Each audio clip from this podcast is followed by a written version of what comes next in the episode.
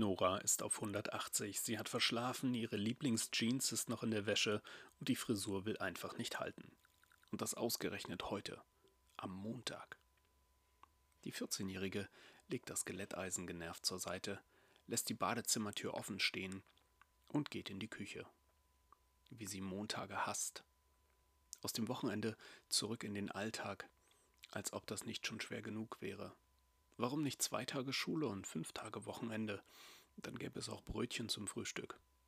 Die Mutter stellt ihr eine Schüssel Cornflakes auf den Tisch und wünscht guten Appetit. Lustlos löffelt Nora ihr Frühstück und versucht nicht an den Tag zu denken. Schreibt ihr heute was? beginnt die Mutter vorsichtig das Gespräch. Danke, Mama, denkt Nora, genau das, was ich jetzt gar nicht gebrauchen kann. Für die Spanischklausur, die die 8b heute in der ersten und zweiten Stunde schreibt, hat sie das ganze Wochenende gebüffelt. Die Klausur macht 25 Prozent der Halbjahresnote aus. Zur Vorbereitung auf den Chemietest war einfach keine Zeit. Bei mir wird's heute Abend später, sagt die Mutter, ohne die Antwort der Tochter abzuwarten. War klar, denkt Nora und mustert die Mutter, die ihr noch ungeschminkt im Morgenmantel und mit sowas von gar nicht zurechtgemachten Haaren ihre Schulbrote einpackt. Papa ist längst unterwegs.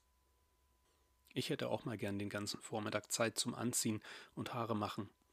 Bis die Mutter im Büro sein muss, ist Noras Spanischklausur längst Geschichte. Geschichte.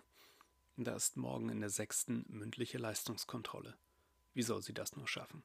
Montesquieu und die Frage der Gewaltenteilung in der französischen Revolution. Vielleicht kann Mama sie ja heute Abend. Du musst los. Die Mutter deutet auf die Küchenuhr und nickt ihr zu. Gestresst schiebt Nora die Cornflakes zur Seite, greift nach ihrem Rucksack und schreit: Ihr habt doch eh keine Zeit für mich.